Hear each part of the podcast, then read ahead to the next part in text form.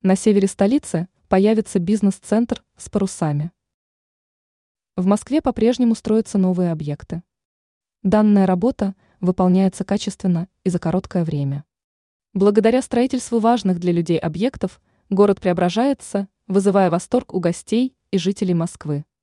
Одним из таких объектов станет бизнес-центр с двумя корпусами, внешний вид которых напомнит о парусах.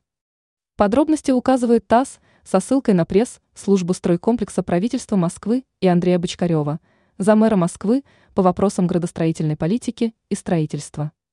Будущий объект будет находиться по адресу Первая улица Ямского поля, владение 17. Его общая площадь составит порядка 73 тысячи кв. метров.